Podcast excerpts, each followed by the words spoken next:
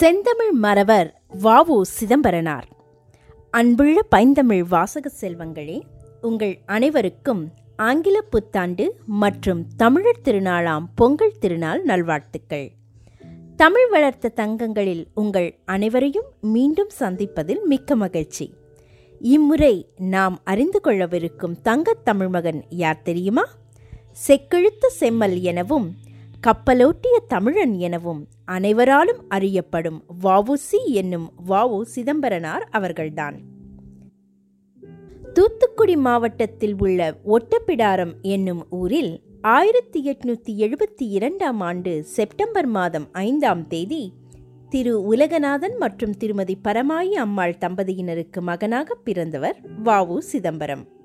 தாத்தா பாட்டியிடம் தமிழ் கதைகள் கேட்டு வளர்ந்த வாவுசி ஆசிரியர் வீரபெருமாள் அண்ணாவி அவர்களிடமும் அல்லிக்குளம் சுப்பிரமணியர் அவர்களிடமும் தமிழ் பயின்றார்.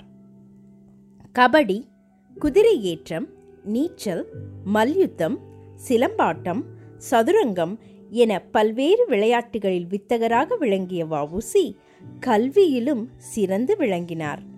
பள்ளி கல்வியையும் கல்லூரி கல்வியையும் முறையே தூத்துக்குடியிலும் திருநெல்வேலியிலும் பயின்ற அவர் சட்டக்கல்வியை திருச்சியில் பயின்று ஆயிரத்தி எட்நூத்தி தொண்ணூத்தி நான்காம் ஆண்டு சென்னை உயர்நீதிமன்றத்தில் வழக்கறிஞராக பதிவு பெற்றார். மகாகவி பாரதியார் சுப்பிரமணிய சிவா போன்ற விடுதலை வீரர்களுடன் சிறந்த நண்பராக திகழ்ந்தவர் வஉசி விடுதலை வேள்விக்கு தன் வாழ்வினை அர்ப்பணித்த அவர் தமிழிலும் ஆழ்ந்த புலமை பெற்றிருந்தார். வாவு சிதம்பரம் அவர்களை மேலோன் நூலோன் காதல் இளைஞன் என்று கடவுளுக்கு அறிமுகப்படுத்துகிறார் பாரதியார். வவுசி வெறும் அரசியல்வாதி மட்டுமல்ல சிறந்த இலக்கியவாதியும் கூட. சங்க இலக்கிய இலக்கணங்களில் வல்லவர். உண்மை உரை காணும் உரம் பெற்றவர். மதுரை தமிழ்ச்சங்க புலவர். ஓய்ந்த நேரங்களில் தமிழ்மொழி வளர்ச்சிக்கு பெரிதும் உழைத்தவர். ராஜாஜியே அவரிடம் திருக்குறள் பாடம் கேட்கும் அளவுக்கு தகுதி பெற்றவர் வவுசி மெய்யறிவு மெய்யறம் போன்ற நீதி போதனை நூல்களை இயற்றியவர். பல்வேறு காலகட்டங்களில் வவுசி அவர்கள் எழுதிய தனிப்பாடல்களின் திறப்பான பாடல் திரட்டு அவரது சிறந்த நூல்களில் ஒன்றாகும். திருக்குறளுக்கு உரை விளக்கம் கண்டவர் வவுசி தமிழ் பண்பாட்டின் சிகரத்தில் வாழ்வு நடத்திய வவுசி இலகு பெருங்குணம் யாவைக்கும் எல்லை என்று வாழ்ந்தவர்.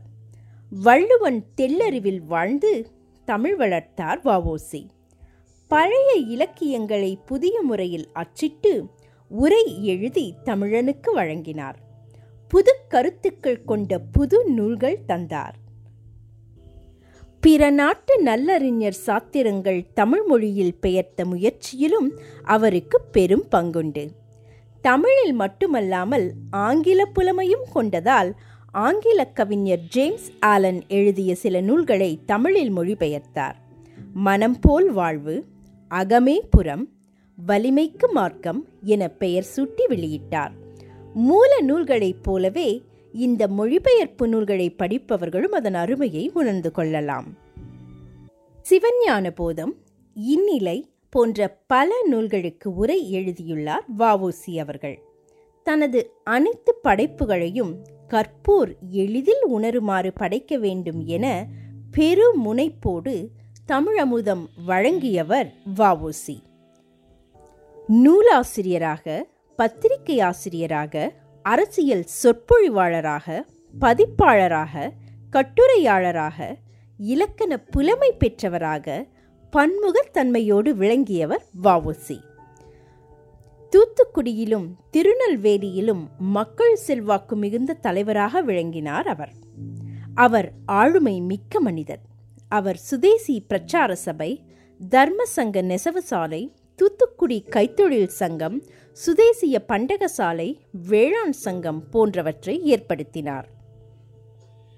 கப்பல் சிறைவாசம் செக்கிழப்பு என்ற சொற்களுக்குள்ளேயே அவரது பன்முகத்தன்மை சுருங்கிவிடாமல் அவரது முழு ஆளுமையை புரிந்து கொள்வதும் அவரது இறுதி விருப்பங்களான தமிழில் எழுதும் பொழுது வேற்றுமொழி சொற்களை கலவாமல் தமிழ்ச் சொற்களை கொண்டே எழுதுவதும் காலத்திற்கேற்ற கருத்து வளர்ச்சியினை ஏற்படுத்தும் சொற்களை உருவாக்க வேண்டியதும் இளைய சமுதாயம் செந்தமிழ் மறவராம் வவுசி அவர்களுக்கு செலுத்தக்கூடிய அஞ்சலியாகும். அடுத்த மாதம் சந்திப்போமா? நன்றி வணக்கம்.